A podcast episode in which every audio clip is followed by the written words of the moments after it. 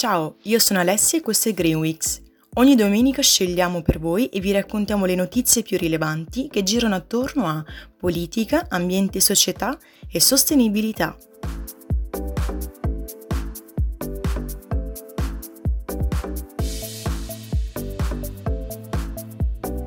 Purtroppo credo che in pochi abbiate sentito la notizia riguardante lo Sri Lanka, che si trova a fronteggiare uno dei peggiori disastri ambientali della sua storia.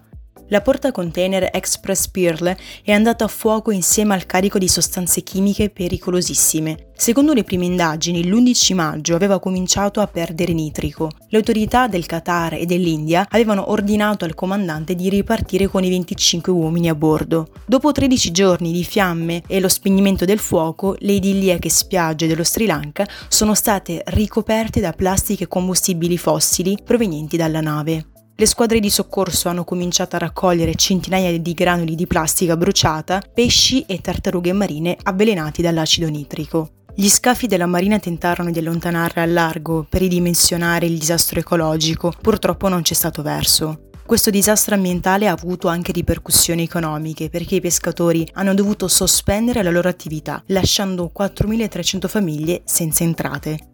Lo Sri Lanka ha aperto un'inchiesta per ottenere un risarcimento danni. Tutto ciò però potrebbe anche essere aggravato dalla fuoriuscita di petrolio, tant'è che la nazione ha chiesto aiuto all'India.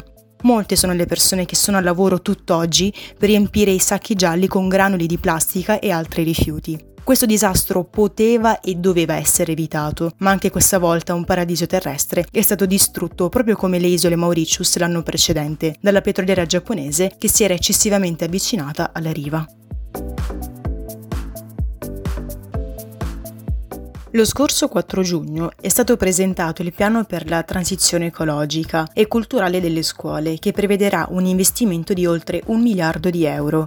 Il piano consisterà nella creazione di 200 strutture efficienti dal punto di vista energetico, nuovi indirizzi ispirati all'educazione ambientale, perché molti sono gli aspetti ancora poco conosciuti e studiati, come ad esempio la bioeconomia, l'economia circolare e il GPE, il Genuine Progress Indicator, la proposta è quella di creare sia licei ambientali che ITS orientati su bioagricoltura, lavorazione di nuovi materiali e agricoltura di precisione. I professori saranno affiancati da esperti di CNR, ISPRA, Enea, ma anche dall'Arma dei Carabinieri e dalla Guardia Costiera, per far comprendere meglio agli studenti cosa sia la biodiversità. Gli edifici saranno realizzati sulla base di indicazioni che arriveranno dagli enti locali, rispettando assolutamente il Nearly Zero Energy Building, un edificio con consumo energetico vicino allo zero.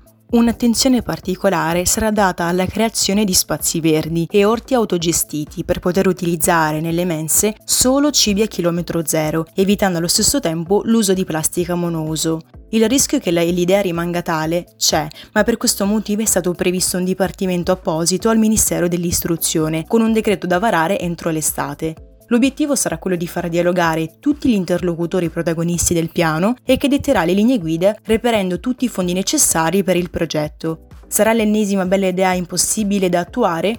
Beh, lo scopriremo molto presto.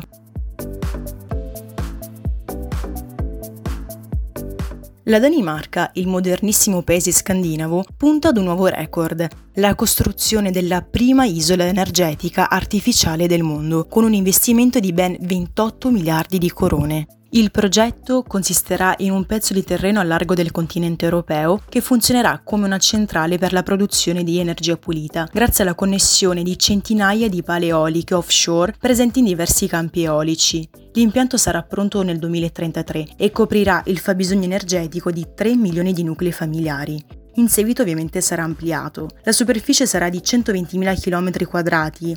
Adesso immaginatevi la grandezza di ben 17 campi di calcio con 200 turbine giganti. Tali isole danesi, oltre a distribuire energia prodotta dalle eoliche, ospiterà impianti per la produzione di idrogeno green, offerto come carburante pulito per navi, aerei, veicoli pesanti e così via. Lo Stato coprirà la metà delle spese per la costruzione di queste isole, affiancato da grandi colossi economici come la Westersun Wind System e per la progettazione e gestione delle, dei parchi la Hosted AS Offshore Parks. Nei giorni scorsi il Parlamento spagnolo ha approvato la legge del cambiamento climatico che prevede incentivi per gli investimenti in rotaia. L'Unione Europea vuole dare il suo contributo dichiarando il 2021 l'anno della ferrovia per favorire un mezzo sicuro e pulito. Ad affiancare questa iniziativa governativa vi sono le grandi compagnie francesi come la Ouigo, che ha inaugurato la tratta Madrid-Barcellona con un'offerta di lancio low cost. Renfe e le ferrovie dello Stato spagnole hanno risposto con i treni ad alta velocità low cost in partenza da giugno. Il prossimo anno sarà la volta dell'Italia, con il consorzio ILSA guidato da Trenitalia. Ma perché incentivare l'uso dei treni poiché un passeggero che va da Madrid a Barcellona in treno inquina 18 volte meno rispetto alla stessa tratta in aereo. Le premesse per un corridoio med- mediterraneo ci sono e la ferrovia la farà da padrone, tuttavia la strada è ancora molto lunga.